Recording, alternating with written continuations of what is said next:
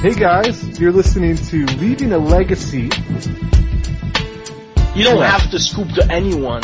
Right. Even your mom, you know, when she's gonna top eight, then you're gonna knock her out, man. So we're going. we moved into the balls deep portion of There's some things you just can't buy in Vermont. It's Like, like Mex- South America Mexican food, you can't buy Mexican food. Welcome to Leaving a Legacy. This is episode 26, and this is Mathematrickster for Adrian, and with me is Yeah, it's Is- me. It's me. Jerry me, in fact. Jeremy. How are you doing, Jeremy? Ah, master, master of missing triggers, master of missing cues. um, How you doing- doing, Jeremy? I'm doing good. Not not as well as you though. I hear you're in sunny Florida right now. I am. I am recording via satellite. It's recording Yes. live in the field. Live in the field. Yep. Oh, yeah. And uh, so, and and you know this. this so there's, there's some funny shit about that, Jerry. All right. Now you saw I posted up on Twitter. Uh, Tin Fin set off the metal detector. I did. Yes. Yeah. Airport tin fins. Yeah, I did. I did this really like last minute thing where I'm like, uh, you know, my boss gave me. He's like, just book the flight, and I'm like, they're fucking doing it then. And uh, so I booked the flight last minute. I'm packing, getting shit together, and I'm like, what am I gonna find down there for magic anyway? Am I gonna even bother trying to find magic? What the hell? I might as well just, uh, uh, you know, um, I left. I left. Uh, so what I ended up grabbing with me, I grabbed uh, Romario Neto's 75 from his Burning Reanimator deck, but I, I did change a card in the sideboard. So Um, it's 74. It's 74 Romario's cards, and uh, I, I figured I may not find Legacy. I should probably find. I should probably bring Modern too. So I packed Modern Goryo's Vengeance and Legacy Tinfin. Well, Legacy Burning Reanimator anyway, and uh, and one of one of my trade binders. Like, fuck, I'll just go down there with this and we'll see what happens. So I, and I get to the airport, and it wasn't so much that Tinfin set off the metal detector, but when it went through the X-ray machine, you know, they're looking at like Oh, what is this dense, dense square object in here? I'm only bringing one bag as a carry-on, so like, uh, One way flight. the guy comes over, he's like, whose bag is this? I'm like, mine. He's like, I gotta open this. You okay? I'm like, yeah. And he opens it, and I'm like, what the hell would he be worried about in my bag? So he opens it up, and he goes right for the deck boxes. And I'm like, oh, okay, yeah. And he's like, I gotta open these. Is that alright? I'm like, yeah, just be careful with them. They're kind of expensive. And, and he let me open it, and I kind of show him like just a bunch of trading cards. he's like, alright, and like sends me on my way. and uh, so now, so I, I flew from, uh, I took off out of Hartford and landed in Tampa, and I, and I get to Tampa, grabbed a rental car real quick, and the first thing I did was go over to one of the stores. I went to a magic store, and I'm like, you know, you get, and I had called the night before to a different store. I'm like, you guys do Legacy? And not so much. And I get down, I, I go to this other store. You guys, do you guys do Legacy? And they said no. I'm like, all right, well, while I'm here, let me see what you guys have for inventory anyway. Uh, do you have a Lion's Eye Diamond? Uh, yes, we have two of them. All right, I'll, I'll take one. So there's my playset. Now I can put together the Epic Storm. you flew to Um, Florida to buy a Lion's Eye Diamond. Well, no, I flew to Florida for other reasons, but while I was here, I might as well find a Lion's Eye Diamond. Well, You gotta remember. I've been, I've been to like Massachusetts, Connecticut, and Rhode Island trying to find one. I'm like, ah, fuck it, I'm, I'm here, I'll just grab it. yep. And uh, so I, so I grabbed a Lion's Eye Diamond. I could put together uh, the Epic Storm, and kept going around, drove around for a little while, and checked out a couple other stores. Now this is the part that like uh, you might you might fall asleep here, but this this is fucking crazy. So I got you know, and, so my aunt invited me down, so I'm gonna come down to my aunt's place, and uh, so she texts me the address. And I got a couple hours to kill. I'm going around these stores. I'm like, all right, well, let me go find my aunt's place now. Now I'm driving down the road. I got the GPS going, and I get to I get to what I think is the address. Now, this may bore the fucking piss out of you, but it, it, I don't know. You, you say it's fucking crazy, but it's gonna bore the piss out of me. So I'm I'm getting mixed messages here. Okay, so I'm driving down the road, and I think I find the address because the number is over the garage. I'm like, all right, this must be the right place. And I pull over, and I get out, and I walk up to the garage, and there's a car in it with the hood open. And I'm thinking I can't be at the right place. Um, because somebody would have mentioned this car to me, I think. And like, maybe you gotta be a car buff to really appreciate this fact. But I walk up to the garage and there's a hood open and I start looking. I, I'm, I'm gonna I'm gonna say some things. Are you a car buff at all? Oh Jerry? yeah, I love cars. Okay. See, I want to see if you can name the car as I'm describing what I'm seeing. Just Okay. interrupt me whenever, jump in, jump in whenever you think you got it, okay? I walk up. 1967 Aston Martin. I know. Uh, the, the garage door is open and the hood is popped. 1966. And it's, Sorry, go on. I swear I'll stop being a dick. Go on. everything is black. garage door's open, the hood's popped, I walk up, there's a V6 front facing engine, rear wheel drive car with a turbo on it. Okay. I'm thinking somebody would have told me this. Mm-hmm. And, I, and I'm looking, I'm like, that's really a fucking Grand National. Do you know what a Grand National is? No, I've not familiar with Grand It's- National. Let's pull it up here. I'm pulling it up right So- now. Yeah, so right around the early to mid 80s, Buick made a Grand National. It's a V6 turbo. Looks like every other fucking mid-size car. But they were insane fast. Just, they're, they're awesome. You never see them. And especially where I'm from, where we're from, the salt doesn't let those cars live. Yeah, yeah, exactly. So I'm, I'm Um, looking, I'm like, what, are you pulling up a picture? yeah, I'm, I'm looking at it right now. Alright. Does, does it look vaguely familiar? Yeah, it looks familiar, but it, I, I wouldn't see that and have it stand out to me. Maybe, maybe it's just a, a different era.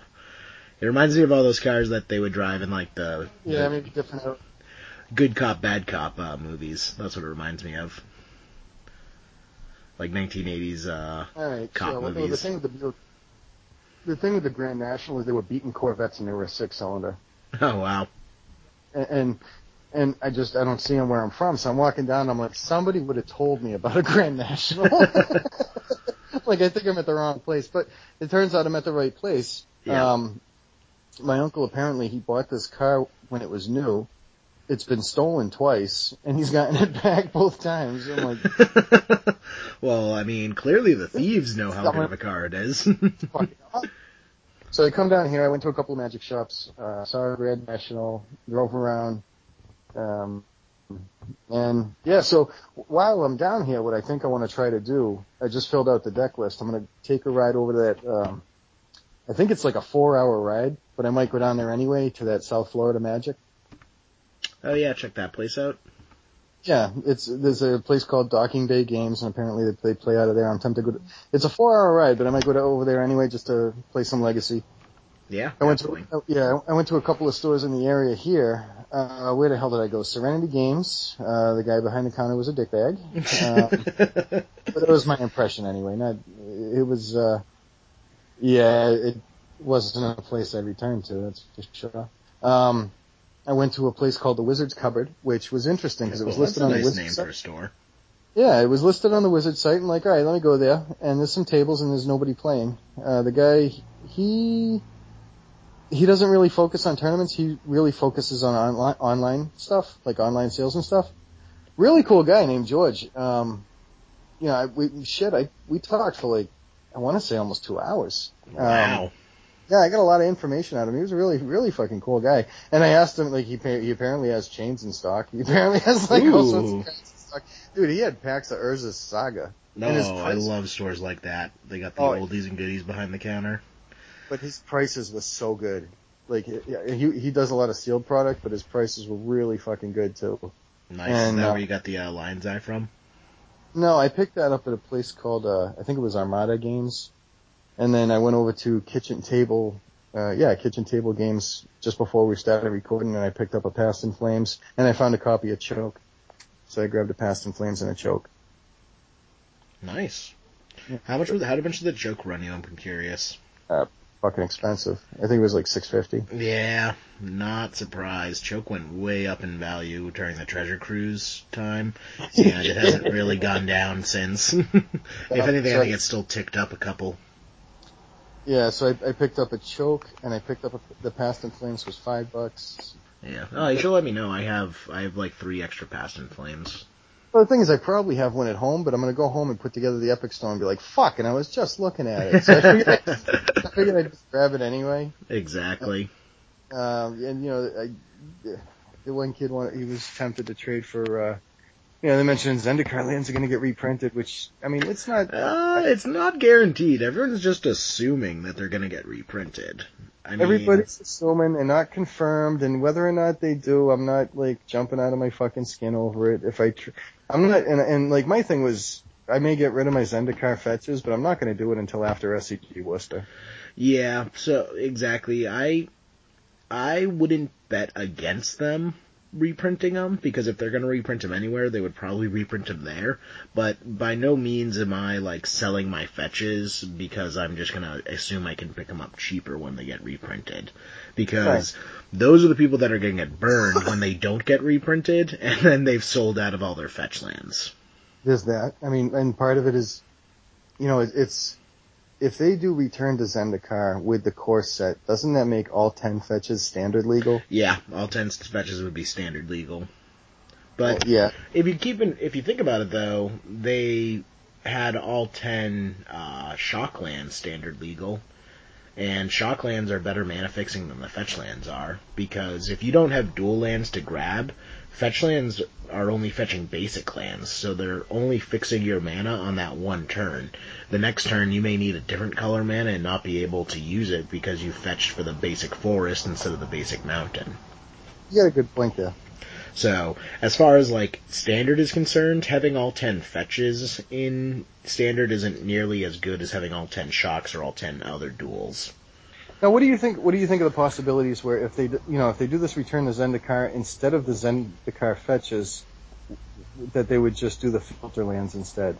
Yeah, that's what I've been hearing people talk about, which I, I'd be okay with that. Filter lands never really cracked into Legacy. They just weren't good. Well, it's not that they weren't good enough, it's just Legacy has better options. Legacy's got better options, but I have seen the filter lands as usually it's the the what is it? Mystic Gate is a one of and uh, Miracles, yeah, Miracles running as a one of. Um, what I'm actually, I was kind of disappointed that uh, we didn't get the enemy color man manlands in uh, Khans of Tarkir. So I'm hoping we get those in uh, in uh, Return or what is it? Battle for Zendikar? Yeah, Battle for Zendikar. Because like what the- red green one or some shit. Where, well, en- yeah, oh, like you know, like Celestial Colonnade. Um, the Is that enemy color? no, those are the allied color. That's those Oh, were in like I think it was Worldwake. The one that uh really uh, saw legacy play was Creeping Tar Pit, aka, Right. aka the Jace Killer. um, Oh, really? Is that what it's is Well, yeah, you 'cause call it? it's- I thought Blood Elf was the Jace killer. well, I mean, Bloodbraid Elf is as well, but Creeping Tar Pit was the Jace Killer because it's a land, so Jace can't bounce it, and then it's unblockable. So they basically have to have instant speed removal in order to deal with it. Gotcha. Um, but it sees legacy play in uh, something like bug control lists or blue black control lists uh, Yep. because it's real, real good. It's it's a little expensive to activate, but so that's why it's limited to the more control style decks. But I would really like to see the enemy color cycle come out because I'm sure at least one or two of them would be legacy playable. Uh, You know, Creeping Tar Pit's legacy playable. Celestial Colonnade isn't quite legacy playable, but it's definitely modern playable. oh yeah. And then there was like Raging Ravine was really good for green red. Um, one. I forget what the other ones are. I, didn't really play during that time, so I'm, I'm not too familiar on full cycles back then. But what you're saying is what you're saying though is that they actually haven't made enemy manlands yet, right? Yeah, they haven't come out with enemy color manland, so I'm really thinking that's going to come out for Battle for Zendikar, and I wouldn't be surprised if that was the big land cycle in Battle for Zendikar instead of the uh, fetch lands. Hmm. Because they Yeah. they probably wouldn't do both. Granted, it's going to be a two block cycle, so they have two chances to have two cycles of lands. Mm. And if any set is going to have, uh, you know, multiple cycles of rare lands, it would be the land-based set. That actually makes me curious. I wonder how they're going to do drafts. Like, are they going to do drafts now where it's just three packs from this set, three packs from that set, or is it three packs from the first, two and one from the second? Yeah, Yeah, like, How are they actually going to do the drafts up? And then I think it's going to be three because three packs of the first one, and then when the second set comes out, it's going to be two packs and one pack. The kind of the same way that it does now when Yeah. the second set comes out in a block. and then it makes it seem like uh, the drafting cycle is going to move so much faster that less of those packs will actually be opened anyway. Yeah, I know. I follow the Magic Finance community pretty closely, and people are quite in a buzz for the whole uh, shakeup that's going to come with the new schedule on uh, sets because sets are coming out faster. And, Right. you know, like you said, people aren't going to draft sets for as long. And drafting is honestly how the vast majority of cards enter the marketplace. No, drafting and sealed, yeah. So there's there's going to be the opportunity for those some of those really good cards, especially later on down the line, the legacy playable cards to really spike up in value. Um, you know, you, we may be entering into a whole new era of uh, card prices. Yeah, unless they just start printing, you know, more copies of a card, like more reprints repeatedly. Yeah, that's true. I mean, that that's one way to look at it. That you know, faster faster print cycle doesn't necessarily mean faster design cycle. They're gonna reuse things a lot more often, uh, which would probably be nice. Well said. Um, I saw people were uh, lamenting on uh, Twitter today about the price of Snapcaster Mage. Why is that? Uh, well, he's he's gone through the roof, and people are first. A lot of people are just recently realizing it. He uh, he touched fifty dollars on TCG pay, uh, Player today. I should thank you then. Yeah, I got you them for what, like twenty? No, well, you got me the playset for a hundred. Yeah, place it for a hundred. Now they're. 50. I mean, there was one that was pretty, uh, pretty beaten, but Mhm. like, it's, uh, I, I just figured I should grab the playset for a hundred, and now I'm watching. I'm like, yeah, that probably wasn't a bad idea. yeah, I'm kicking myself for not getting the Japanese ones now. Uh, I don't know that I'm kicking myself, but it wasn't that long ago. I actually had 12 of them, and I probably should have just held on to them. Yeah, yeah, exactly. I mean, I I got them a while ago, so I'm pretty happy. But yeah, they crept up and no one really noticed. And then someone on Twitter today is like, "Hey, did anyone else see that Snapcaster Mage is fifty bucks now?" and everyone was like, "No, I did not realize that." So this this was kind of cool, right? I went into um, I was telling you about that Wizards cupboard, Yep. and uh, and I'm, I'm gonna even. So I'm, I want to check out his website when I get a chance too, because it was uh, Sometimes you And- just find those stores and you gotta give them your business.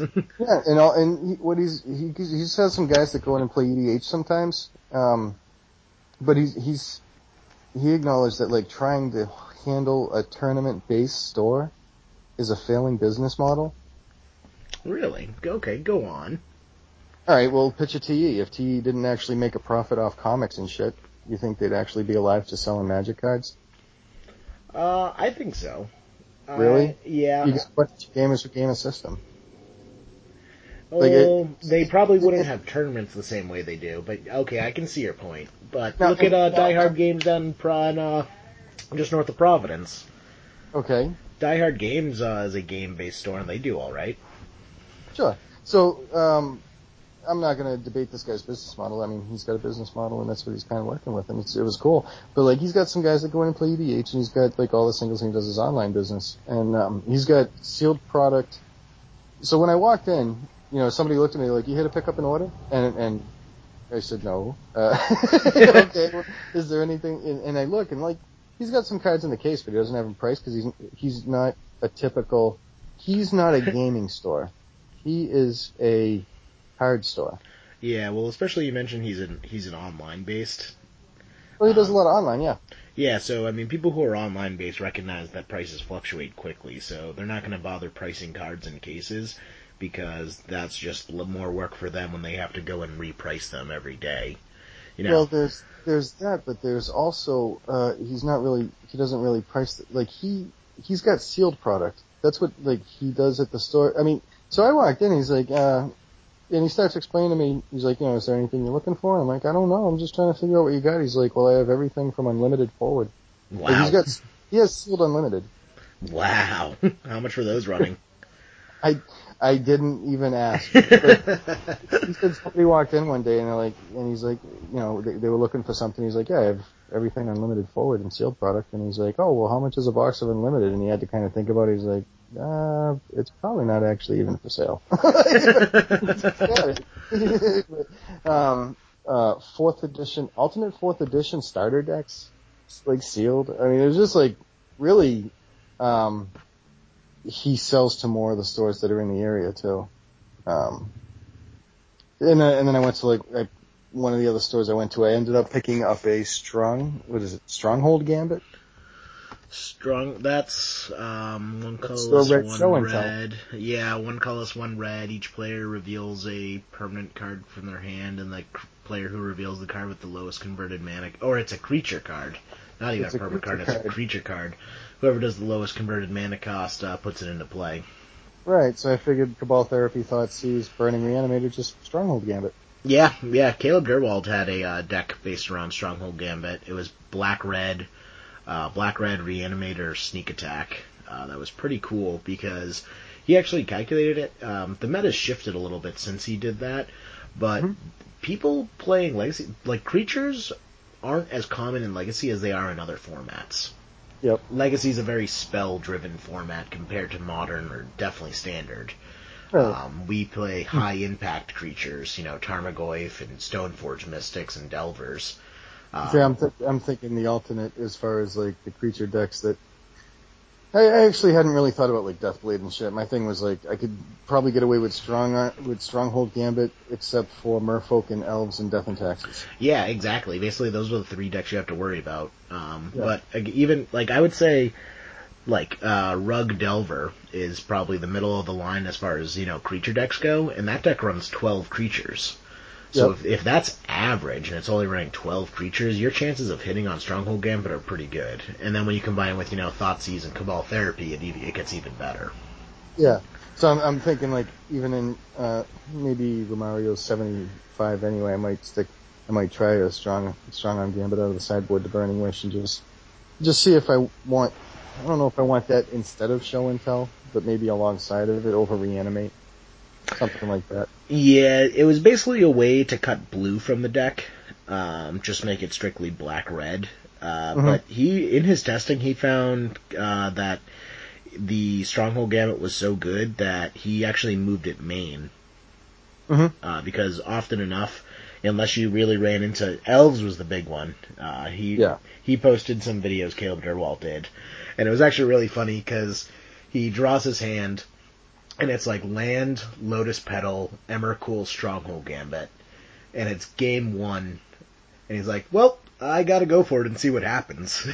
Yeah. so he goes lands, lotus petal, stronghold gambit, and then his opponent reveals uh, elvish mystic. So he just gives his elves uh, opponent a turn one, uh, a elvish mystic on turn zero. Here, ramp. yep, exactly. He's like, well, it didn't really work out, but we'll, we'll see how this goes. It was pretty funny, but yeah, I, I definitely love Stronghold Gambit. I picked up four of them and then never put the deck together. I've been meet, it's on my bucket list of decks I want to play. I thought you were playing it for a little while, weren't you? Um, I never played it in a tournament. I think I like was testing it for a while, but I never actually, you know, pulled the Pulled trigger. the on trigger. it. Yeah, Okay. All right. uh, Huh. definitely very fun, especially when you combine it with Sneak Attack. It was running like four Stronghold Gambit, four Sneak Attack, and then like two through the Breach. Yeah, I guess I could see strong. Yeah, I could see Stronghold Gambit and like fucking mono red sneak attack. Yeah, Sure. mono red Sneak Attack with Stronghold Gambit through the Breach, then just Emrakul Griselbrand. Mm-hmm. Big Red. Hmm. Did you do any? Do you do any legacy this week? No, it was the stupid pre-release. Sad sack. Uh, You didn't do any, nothing on Moto either. Oh, I did a daily event. I actually put uh, Esper together on Moto. Uh, Mhm. Jerry, Jerry Thompson posted a uh, pretty sweet uh, Esper list, and I have to say Tasigur is pretty good in that in that list. Are you saying you were wrong on Tasigur? I'm not saying I was wrong on Tasigur. I'm just saying I didn't analyze all possible decks with Tasigur. I still don't think Tasigur is good in like Bug Delver. I do think Tasigur is good in Esper. Um, because he's kind of a the deck runs two of them, and he's like a beefy threat that can't get abrupt decayed or lightning bolted in Esper. That Yeah. lets you. It basically is a black Tarmogoyf for that deck. And then Esper is also a mid-range to like slightly long-range deck, so you actually do have times where you can activate his ability. But in I, I played eight matches with the deck, and I think I activated Tasigur only twice out of eight matches.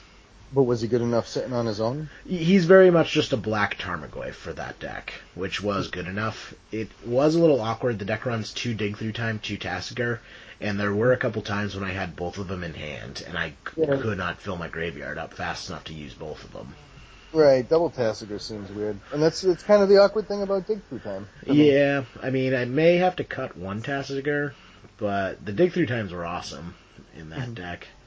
Uh, the Esper list was very fun, but it's so unforgiving. It's just, if you make the smallest mistake, the game is over. Well, yeah, it's control. You got to be able to control accurately, right? Yep, you gotta control accurately, and it's also such a 50-50 deck. It's like you can beat any deck in the format, but you can also lose to any deck in the format. Okay. Um, yeah. All right. Yeah. I mean, this main deck swords to plowshares, right? Yeah, you're not a dog to anything. Like, you're running Thoughtseize No. and Force of Will, so your combo matchup No. is good. You're I'm, running... I'm, I'm thinking I'll keep because there's a main deck swords to plowshares. Oh, look, it's ad nauseam tendrils. Fuck. yeah. I mean, yeah, that that's the thing, is like you're 50-50 against every deck in the format, which is good if you like being able to be prepared for everything, but it also means you don't have any free wins. There's no just like matches where you spike them. right. Yeah, yeah, there's no like when you're playing Tin Fins and you sit down against elves, you're like, hell yeah. Right. Right. Um, you don't Yeah. have, you have to earn every win with that deck, which is Mhm. good. I, you know, I like it for the dailies, which are just four, four match tournaments, because I can put that concentration and, you know, level of detail into four matches, but I don't think I would ever take it to like an SCG or a bigger tournament where I have to go nine rounds with it, because I'm gonna get tired. Fatigue is a thing. I'm not Yeah. going to be able to concentrate in, you know, around rounds five, six, seven, and I'm going to make mistakes. And when you make mistakes with that deck, you lose. And like for me, I'm gonna want a cigarette at some point soon. Yeah, yeah, yeah. If you go against any of, like, it's the deck is fine if you're playing against other fair decks, but if you're playing against uh, Miracles or Cloud Post, you're going to go to time. hmm But it was fun. I like the deck. Um, I can't decide what I like better. Is the Death Deathblade version that runs splashes green uh, to have access to Deathrite Shaman, uh, or at least you know get full value out of that Deathrite Shaman, or just the straight Esper list. Hmm. But the deck was cool. I didn't really. I think I went uh, two two in the daily event, and then I played like four, uh, you know, single queues, and I won all four of those. Wow. Yeah, but I was negative value because it cost two dollars to um, enter the two man queues, and the prize is a booster pack worth a dollar ninety. So you effectively lose money winning at Magic Online right now. Okay. So, I said I, I did started to mention something earlier too that was um because it's it's the value right now. yeah, Uh, so I was talking to that um the guy from the Wizards cupboard and uh yeah I was talking about like so I've seen some of the stores that are just straight gaming stores that try to just cater to just the gaming community and stuff and and um you know I can appreciate it but like they got to make money on singles so when they start really dropping their prices um, because they want to try to offer to the community, then you get, you know, a lot of the players will game the system whatever way they can. And so me and this guy were talking now. He's got, and this was kind of funny because I can see this, right? Um, he's got Monster Energy drinks at his store. okay. He charges a dollar seventy-five for them. Oh, that's pretty good. He charges fifty cents for a bottle of water. Okay. Now, the, the gas station diagonally charges it. You, if you buy two Monster Energy drinks, they're two for four dollars. So that, but the guys that play there will go over to the gas station and come back with two Monster Energy drinks that they just paid two dollars for, but he's got them for a dollar seventy-five. Why? Uh, because gamers will game the system because it's about playing the game, but God forbid you actually find value. oh man, that's like I love. You go to CVS sometimes, and there will be like, um, one for one dollar, two for two dollars, and like big neon signs. You know, it's not as obvious as that, but you do the math at it, and you're like, I'm not saving anything. I'm just buying more for no reason. yeah, well, in Massachusetts it's different. They actually have to. yeah. Like if, if, the store sells something two for two bucks in Mass, they actually have to sell one for a dollar. Then, you know, other places can actually hold you to the well, you need to purchase two. One is at the regular price. Is that true? Uh, it was when I worked at Hess. I don't know if that's true anymore. I mean, well, no, the the signs like at Hess, at Hess it would say, for example, Monster Energy drinks two for two bucks. uh, individuals 239. But when they come up to the register, the register can't ring it in at 239 because it's, it was at the time it was against mass state law. Oh wow, I didn't know that. I wonder if that's still Yeah. the case. You couldn't force you couldn't force the single purchase. Wow. It was it was it was um Uh, you're saying gamers game the system, but then uh, yeah, but that's what you find value, right? right, it's all about, it's all about playing the game whether you win or lose. Well, no, sometimes sometimes it's about playing the game to find the value. You don't want just straight value. Like, Yeah. I mean, a lot of people say like, I just want straight value. Well, if you just want straight value, you probably shouldn't be playing Magic. you know, like you're fucking buying car, you're buying, you know, all right. So for Legacy, right? Let's say it's one event. I'm gonna go buy a two thousand dollar deck to win eighty dollars in store credit. What The fuck sense does that make? you know what I mean? Like, if you want straight value, just buy gold. no, wait, no, don't buy gold. That gold is bad value right now. Well, it's only bad value if you actually compare it to an eighty dollar Magic card, right? Isn't that what you were saying? Oh yeah, I guess if you're comparing it to cardboard or gold, I guess I would go with gold, but I would not advise purchasing gold at this time. Or invest resources in real estate, right? ah, real estate is the uh, the universal resource. Yeah, well, that I mean, It's one true in of the Magic guys- too. Buy your dual lands first. Yeah, always invest in real estate. The um, one of the guys I used to work with used to talk about like he would invest in uh, gas companies and electric companies. Yeah, Which- utilities. Yeah, it seemed to work out for him. So he was he was telling me always invest in resources. He's he's the only person that actually wasn't telling me invest in real estate, which is actually different down here too, Jerry. Yeah. So the real estate, you the sound real like estate a local already. Well, I've been, I've been hanging out with the locals, buddy. Um, so I mean, yeah, I mean, real estate's cheaper down here, but like the eviction process is too. Like it, it, it in Massachusetts, really, the, a lot of the hand is at the tenant. You know, like in Mass, we can just rehold, we can withhold rent, and they have it's a long process to evict me out. In Mhm. Florida, it's not the same thing way, man. they can get you evicted in three weeks. Yeah, I know it's really hard. Massachusetts has a lot of um, you know, renter protection. Uh, where you really, it's really, really difficult to evict people. But I'm Yeah. not, I'm not surprised then Florida. Florida, Florida's famous for having just like the crazy news stories. Right, yeah, yeah. Oh, yeah, it is Florida, not like the rest of us. That's Yeah. fucking- was just some stuff I'm watching going, this is a nice place to visit, but I don't think I'd want to live here. Yeah, yeah. I, w- I was down in Florida for a wedding not too long ago. Uh, I am interested to see, you know, where the legacy hotspots are in Florida because I know it's not over, you know, a lot. It's not very heavily legacy based down there because Star City Games stopped doing legacy opens uh, down there because of low attendance.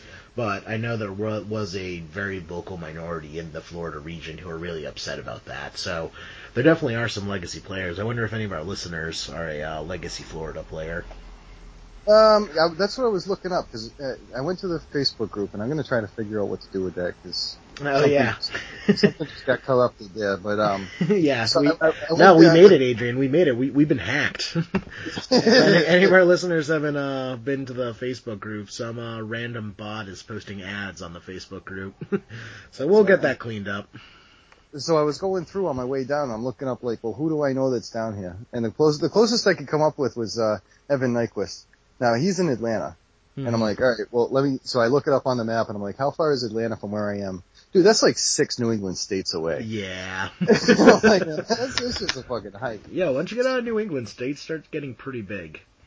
yeah, and I, and I started. That's what. I, and it's funny because I start comparing them to like, you know, I can make it across Connecticut in an hour. Uh, I'm like, yeah, I can't make Atlanta in less than six Connecticut's. Yeah.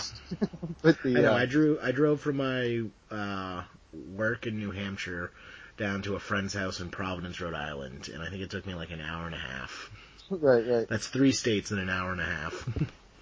And so, um, you know, and I was looking it up and I'm like, well, I always hear about that South Florida Magic. Let me see where that is. And I looked that up. That's like four hours away. But I'm going to check it out. Well, when I get down here, I'm asking like some of the stores around. I'm like, you guys know anything about South Florida Magic? And they're like, no, I never heard of it.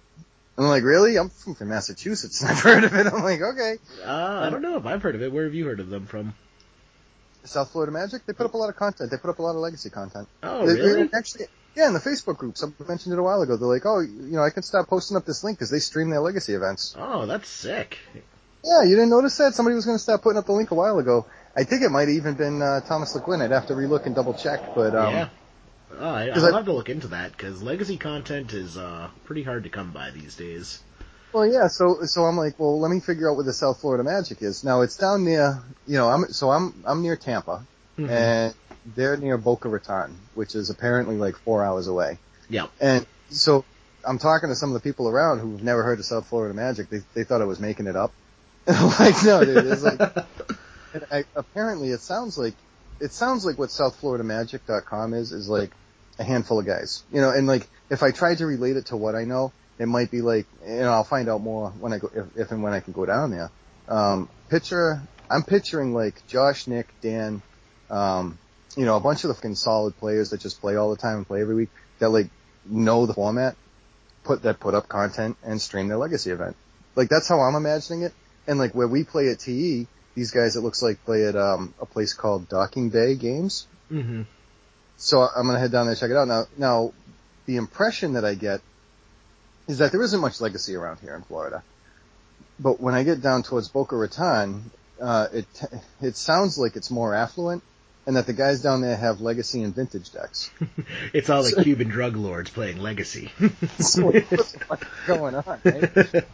So I'm tempted to go down there and like, it's it half and half, right? Like I I love tin fins. This Burning Reanimator deck is fun. And like part of me's thinking that's too bad. That's the impression I'm gonna make with these guys. Like, no, guys, seriously. seriously, I'm a real like- player. it's like the only thing worse is that I think if you showed up with like Charbelcher. like, no offense to the player, the the Charbelcher players who listen to the podcast, but uh, you know, if someone says like, "Yeah, I play Char, I play Legacy," I'm like, "Oh, what deck do you play?" It's like Charbelcher. I'm like, "You'll get there." you just keep showing up, kid. yeah. But no, I mean the, the the decks are super fun, and sometimes you do just want to go off. but It was it was actually kind of cute. I thought about it because I was driving down the road and I had to take a turn onto Belcher Street. Oh my god, it's fucking awesome. so fitting. Mm. Oh man, but yeah, that's that's pretty awesome. I always, you know, I, I always wonder about that. If I ever move out of the New England area, uh, how difficult it would be to find a new legacy scene. Because from what I understand, uh, there are a lot of parts of the country where legacy just does not exist at all. And there's Yeah. just these, you know, sweet hot spots around the country where they're legacy diehard fanatics. Like apparently New Jersey is huge into legacy. Sure, sure, and so is Worcester. yep, and so is Worcester, Massachusetts. like, you should have these guys were like kind of flawed. I'm like, no, where I play, we fire off like a 30 man every week. And I'm like, yeah, no, I'm not making it up. Yeah. Yeah, whenever I talk to people from around the country, they're always shocked that we can do a 30 man every week. Yeah, I mean, some weeks is 15, but like we'll get weeks where there's over 30, you know, 32. Um, Or there's some weeks where it's, you know, three months without playing Legacy because Mother Nature won't let you play. Mother Nature lets me play. You know, what are you talking about. Uh, I think I think I did the math and I I've only been able to play at Batsy uh, like three times since January. yeah, I don't think I've seen you there in a while. It's I I literally try every week and every week I can't go because either there's a blizzard, there's a stupid holiday, or there's a stupid pre-release, or it's modern. What stupid modern? Yeah, literally for the last three weeks. So can't go tomorrow because it's Easter. Thanks, Jesus. can't can't go. Uh, couldn't go last week because it was the pre-release, and then couldn't go the week before that because it was modern, or maybe modern pre-release or switched. I forget, but yeah, And then you couldn't go that the week before because I went the week before. no, you went to Philadelphia. Oh wait, no, I played I played Legacy in Philadelphia. I went bef- the week before that. Yeah, we're trying to see. So I'm, I'm, I'm trying to see too. He posted it up. I'm curious if Celso's actually going to make it up for breakfast. Yeah, I saw that. I'm pretty pumped. Yeah, he's gonna he's gonna want to get some practice. I'm I'm under the impression anyway. I'm not gonna say what he's gonna want to do, but I'm under the impression that if he's gonna do the SCG Open, he's probably gonna want to grind out a few games first, at least the TE. And I'm curious how the attendance is gonna be at TE because uh, there Yeah. were a lot of guys that were showing up to practice up to the SCG Open. Yeah, SCG Open's coming up. What is it like the first week of May or second week of May? I think it's closer to the last week of May. The last week of May? Okay. Yeah. Yeah, May is a busy month for me. I have a cousin's wedding and a bunch of stuff going on. Yeah. so so here's uh here's some other cute little stuff, right? Because I came down to Florida, and uh, I, I wanted to like see and try stuff that I don't get the chance to try at home, right? Mm-hmm. So I went out looking for biscuits and gravy. I mean, I could try them I don't home. really but think of Florida as like the southern food mecca. you, Uh, you gotta go to like if you want good like grits and gravy, you gotta go to like Georgia or uh, Virginia. but- Uh, sure, but I went to a place called Ambrosia, and the biscuits and gravy were fucking silly. they were good. They were good, and then I had some grits there too. Now I've been going around looking for crocodile. Um, Yeah, crocodile is actually really good.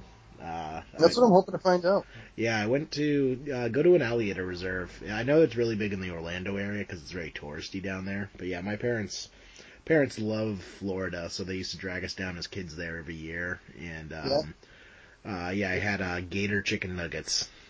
Yeah, that's what I'm. I'm, I'm probably gonna go hit a sports bar and see if I can find some gator. But let me let me let me mention this to you, Jerry, because I know you're Italian. Right? Okay. So I, I'm trying to see if I can find crocodile. The other night, me and my aunt go out, and we get into this neighborhood.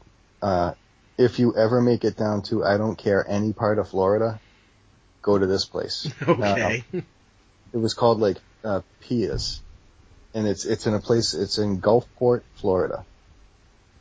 All right, okay. you with me? I'm with All you. right. I'm with you. I went I went there one night with one of my aunts, and I went back the next night with another one of my aunts. it was just it was so good. Um, we walked in. I was just gonna get like I don't even know what the hell I was gonna get, but as soon as I sat down, I started smelling the marinara. Yep.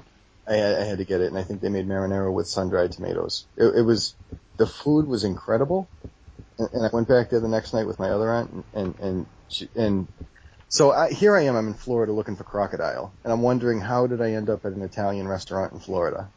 You know, and, and so when I think of Massachusetts, I think Irish. Like uh, if I want to get Irish eggs Benedict or something. But if I start thinking like Italian food, I'm thinking New York. You know what I mean? Uh, Boston's pretty big on the. I mean, there's the entire Sure. North End. Like the. Yeah, the North, the North End is good. I'm just when I think of Italian food, I think of New York. Yeah, but to be fair, there's more, you know, French restaurants in New York than Paris. it's it's just a matter of New York just having everything. But I can see what you're saying. All right. So anyway, so I'm trying to, I'm asking myself, how did I end up at this Italian restaurant, right? And, um, the tiramisu was incredible. the, uh, so I went there the next day with my aunt. My aunt's going, this is the best Italian food I've ever had. she's like, and then it's like 10 minutes later, it dawned on her, she's like, and I've been in Rome. nice.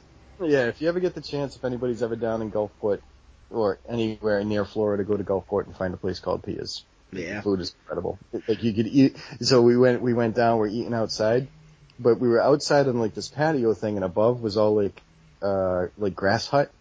And, and I'm looking around, and you know what it reminded me of? Have you watched Goodfellas? Uh, yeah, not for a while though. All right. Well, when they start burning that place down, and they're putting up like wax toilet paper to burn. They they had Yeah. it had a thatch hut top like that, and I'm like, wow, this is. But it was it was really cool. It was really cool. That's awesome.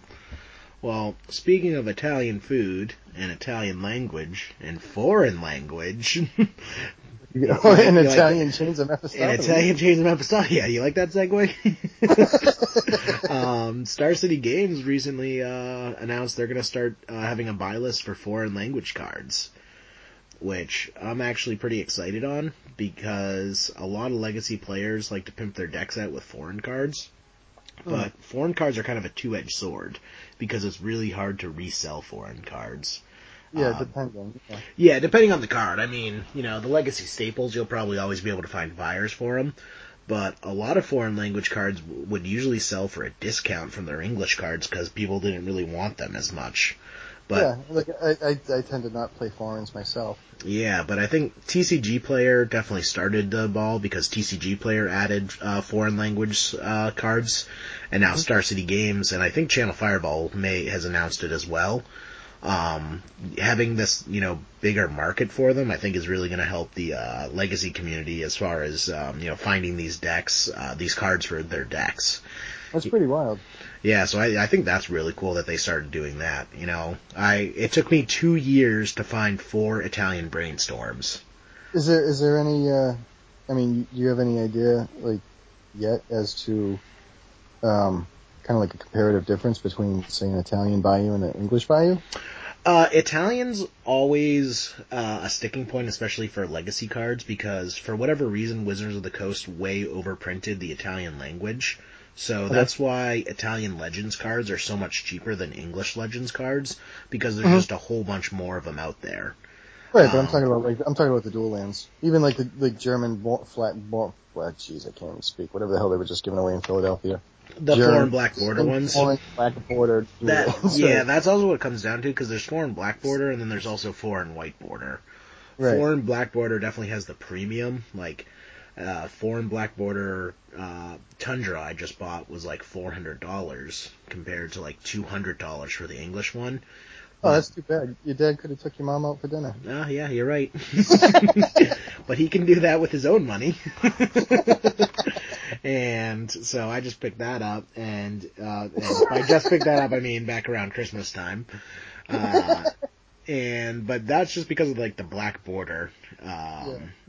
The white border ones are actually at a discount. What I was seeing, they were, they were usually around like a 15 to 20% discount for the Italian ones. Out of curiosity, how do you feel about the playability difference?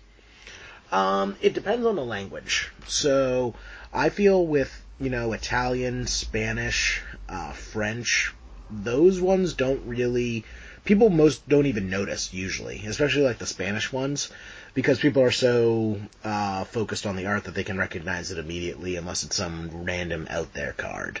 I think it comes up more with the different um, alphabet. Like that's why my favorite language to collect is Russian. Uh, but Russian, Korean, Japanese, Chinese, those ones are a lot more aesthetically pleasing to a lot of people, and I think people notice them a lot more. I just well, what I mean is just the border. Like what I- what I mean is, so I play, you know, I, all my cards are English, all my cards are non-foil. If I crack a fetch land and grab a dual, I like it to be white border because I can find that faster in the deck. Yeah, oh, I remember that. There was a guy at That's E who played Storm, and all his um, uh, targets for uh, what's the tutor they run in, in Storm? The uh, the Hellbent one. Yeah, Infernal. all his Infernal tutor targets, he actually um, used an eraser and made all his targets for Infernal tutor white border.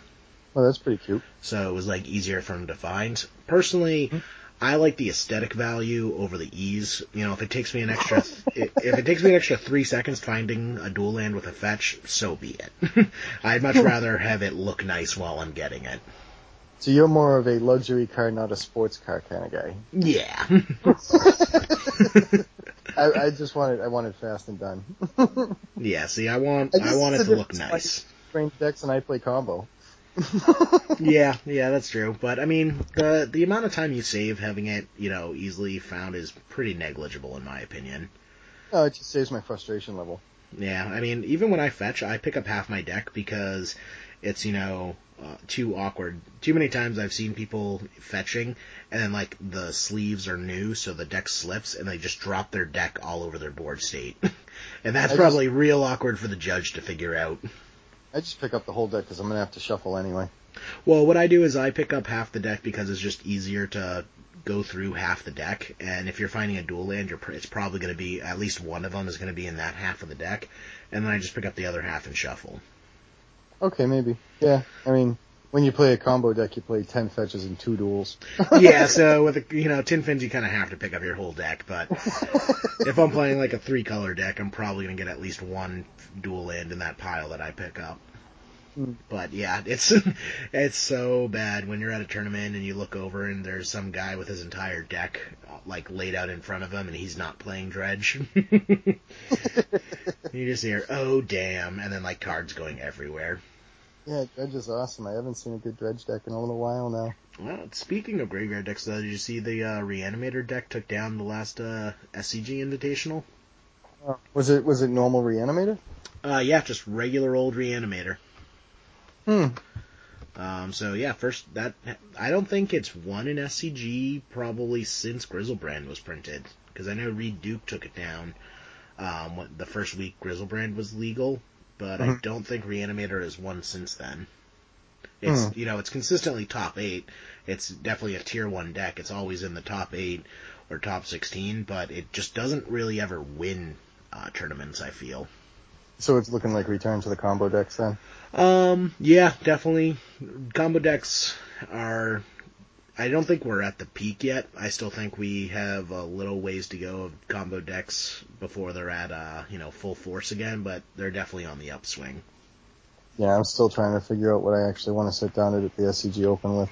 I, I do want to put back to, I want to put uh, Mono Blue Omni show back together and play it a little bit and screw around with it. So, so, and we were talking about it. So when I was, and I'm going to mention it again. So when I was down at uh, that Wizards cupboard, I was talking to the guy, and I'm like, yeah, because we were talking about like some of the cards that are mythic or whatever, and, and bulk, and and he was talking about getting uh, some of his cards altered just because. Um, but, and then I was talking to him like, yeah, I'm kind of floored that Omniscience is 15 bucks. Is Like it last- to fifteen bucks?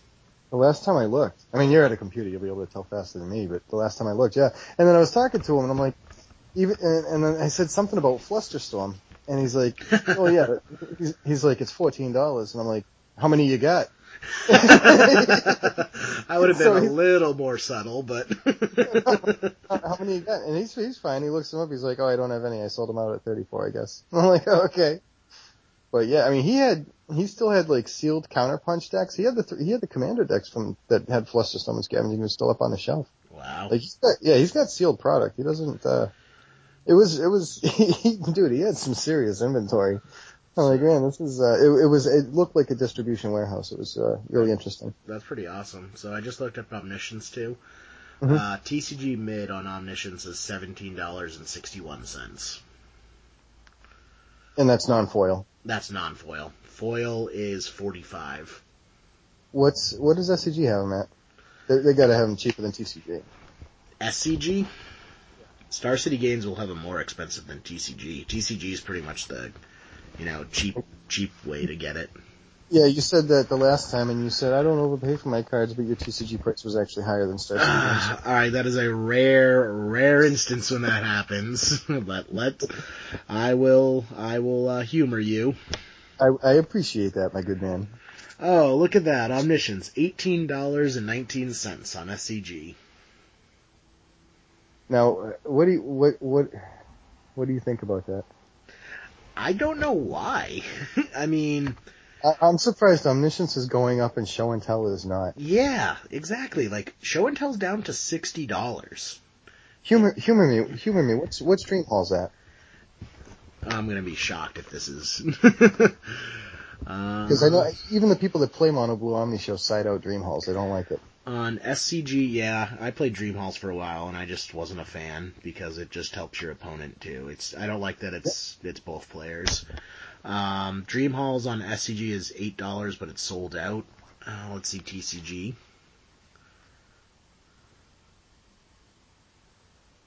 Yeah, I should stick Mono Blue on Omni show back together then. Even even like with Dream Halls, at least Defense Grid makes it better. Yeah, Dream Halls, uh, seven dollars and eighty four cents TCG mid. Yeah, I just I don't understand why Omni Show is going up. Omniscience is climbing and the enablers are, are not. It seems weird. Yeah, is I mean maybe EDH, but that also doesn't really make that much sense. I get it's like it's getting older, but you know, usually once you get a year out, it's uh it peters out unless it sees a huge amount of play increase. Yeah, and, and I don't know about you, but it's a deck we I don't think it's a deck we've seen in a while. No, I haven't seen it in forever. I mean, I saw it on I- Modo but I- the other night, but I haven't seen it I- in paper in a while. When I see it, it's scary. It's Yeah. it's it's it's like the best combo deck that can protect itself. Um, yeah, it's just it's also one of the slowest combo decks is the problem. It's about as fast. No, it's got to be as fast as. Uh, I, I imagine it has to be as fast as Sneak and Show. Um, maybe not as resilient because Well- it, it all, all the storm cards hate it out too. Its But its problem is if you show and tell, it's a three card combo, whereas other show and tell decks are a two card combo. If you show and tell Emrakul, you win the next day uh, turn by swinging with Emrakul. But if you show and tell a Omniscience into play, unless you also have that enter the infinite, you basically did nothing other than let your opponent put a permanent into play for free. no, that's where I disagree with you, and th- that's really where I disagree with you. If if you if you show and tell an omniscience, You just need a ponder or a brainstorm or a preordain or a dig through time You- or anything. You tell that any- you tell that to the guy I played in the daily event the other day because he showed and tell he show and telled a omniscience into play, then ponder brainstormed and then passed turn. Meanwhile, so force of will. yeah, he probably like he had nothing in hand. Meanwhile, I put a Batterskull into play off that show and tell and proceeded to beat his face in. Oh, he should have just grabbed that sapphire charm and phased that token out. yep, too bad he didn't have it. no, no, you Um, should. but you know, and even, even cunning wish to wish. I mean, it's just I'm I'm surprised the deck doesn't see more play with uh, dig through time because I think that's probably the best dig through time deck. I, I've been I've been thinking that for a long time. Because I've been- especially when you're just playing for free. Yeah, I don't like dig through time in anything. It's it's such, but in that deck, it sets you up to combo out, and it is a it combos you out afterwards too. Yeah, it's effectively, you know, copies four through eight of uh, Enter the Infinite because you're gonna find an Enter the Infinite off a dig through time. Well, yeah, even uh, a lot of the decks now actually they don't use four Enter the Infinites. They'll use one Enter the Infinite and three copies of dig and four copies of dig through time. Ah, I actually really like that because when I played the deck, I hated hated drawing copies of Enter the Infinite when I wasn't comboing off. It's a dead card at any other time. You're just ready to pitch it to Force of Will, and any card that that where the only thing it's useful for is to pitch to Force of Will is garbage to me. But you know the thing the thing I didn't like about there's a couple things I didn't like about the mono blue deck was um I don't like release the ants. I don't like playing that. Yeah, it's just because it's such like I feel it's such a slap in the face way to win. I'm It's- gonna kill you one damage at a time. Yeah, it's, it's not. Yeah, it's it's no fun playing it, and it's no fun having it cast. But the um, you know, what I really liked was actually the blue red on the show I was playing a while ago with Burning Wish and Cunning Wish. I could get Petals of Insight. Yeah, I like the Petals of Insight way. That's how when I was playing the deck, it was before the release the Ants version had come out, uh, and it was running the Petals of Insight, uh, which I thought was a lot better. There was something else I saw that was cute in a list a while ago. I ended up picking up a copy of it. It was a red card. It worked like Stormseeker, but in reverse. Uh, it was like target opponent takes. Uh, this card deals X damage to target opponent, where X is the number of cards in my hand. Huh, Yeah, I forget what it was. I'll have to look it back up. But that's pretty cool. Yeah, it was like another sorcery. It was out of the blue red sorcery speed Omni show, and really the sorcery speed Omni show was, um, you know, it's a lot of fun. It's just so weak to Rishadan Port. Yeah. Uh, yeah, I- but I, Rish, Rishad, Rishadan Port, I feel, if you're afraid of Rishadan Port, I'm wondering what your priorities are. Because I don't enter a tournament, like, expecting to play a whole bunch of Rishadan Ports. Like, maybe a year No. ago when Death and Taxes was huge, but Yeah, that When- deck's when just Death really Taxes- fallen off the face. right. And Death and Taxes, and um, it actually gave Goblins better game against me when I was doing the Omni show because they'd play port too, right? Yeah, they played Port, but I mean, once again, you're afraid of something that's probably not even 1% of the meta. Right. Yeah. Like I think Death and Taxes plus Goblins let makes up about one percent of the meta together. Well, Death and Taxes, right, is less played now. But in, in again, you know, both of those decks, uh, I should just be able to chew out with Tin Fins. Yeah, but you can't just you know go into every matchup and then whenever you lose, say I would have won that with Death and with uh, Tin Fins. You just kind of Sure. have to It's separate just not that. Yeah, okay, yes, you're right. You can do that, but yes, it's not right. Um, I just feel that's that sets yourself up for tilt. Um, Oh, it's close-minded. Yeah, I, I, I feel that's one of my biggest strengths as, as a player is that I just don't go on tilt. You know, I see my friends in tournaments and they'll just, you know, they'll lose round one and they'll drop the entire tournament. And I'm like, you can still, you're still way in this. Yeah. But, uh, that, I, and I feel it's just because I avoid things like that, you know, not looking at the top card of your deck when you're uh, deciding, you know, after you decide to mulligan. Um, you know, not focusing on, oh, if I had just been playing this deck instead, this matchup would have been super easy. But keep in mind, if you're in like round four of a tournament and you were playing a different deck, you may be in an entirely different bracket and not have versed that deck in the first place. Yeah, you bet. Oh, that's yeah, that's what I was thinking. This way, sometime, you know, a little while ago, I, I picked up elves for a week and, and for a weekend and figured I'd uh, screw around with elves a little bit. And it's it's weird because you know you pick up those other decks and the decks they don't normally beat, I lose to, and the decks I normally lose to, I beat. Yeah, totally different decks. It's just what happens. Yeah, my matchups change around a bit. and you know, Sneak and Show is kind of fun to play. Uh, I just, I think I want to try Omni Show a little bit just to. Yeah, I kind of want to get back on the combo bandwagon. I haven't played a combo deck in a long time. Like I Yeah. borrowed, I borrowed your tin fins for a uh, win a Down in box. New Jersey. Yeah, down Yeah. in New Jersey, but that that was I hadn't played combo for a couple months before then, and I haven't played combo since then. So, Yeah. I, really, I think after this SCG uh, coming up, where I'm going to run Bug Delver, I'm going to uh, I'm going to put Sneak and Show together and run that because I got all the pieces for it, and then I never got a chance to play it. You're gonna be, you're gonna try. Are you, you gonna play that at Worcester at all? Uh, not until after the uh, Star City Games, but I, I definitely Oh. bring Sneak and Show to a couple uh, that's the you know Sunday events. Yeah, I might, I might, I'm probably gonna end up sticking tests together for a little bit, Bef- like Yeah. before the before the SCG. But I, I was, I was wondering if you're gonna stick Sneak and Show together, we should just actually like work on a list for it. Yeah. What we got to do, what we got to do is enter a uh, two-headed uh, giant legacy event. Have you ever done one of those? Did they actually do those? Is that really a thing? Not too often, but there's a store here in uh store here in Boston that does them, and uh, we literally, me and my friend Mike, we designed these two decks where I was playing Tin Fins and he was playing Mono Blue counter spells. Sounds horrible. So yeah, his deck was literally his only win condition was Jace the Mind Sculptor, and then it was just oh. mono blue counter spells, and I was playing Tin Fins, and his goal was to let me win. Please allow me to introduce myself. I'm a man of wealth and taste. I've been around for a long, long year. Stole many a man's soul of faith. I was around when Jesus Christ had his moments of doubt and pain. Made damn sure the Pilate washed his hands and sealed his face.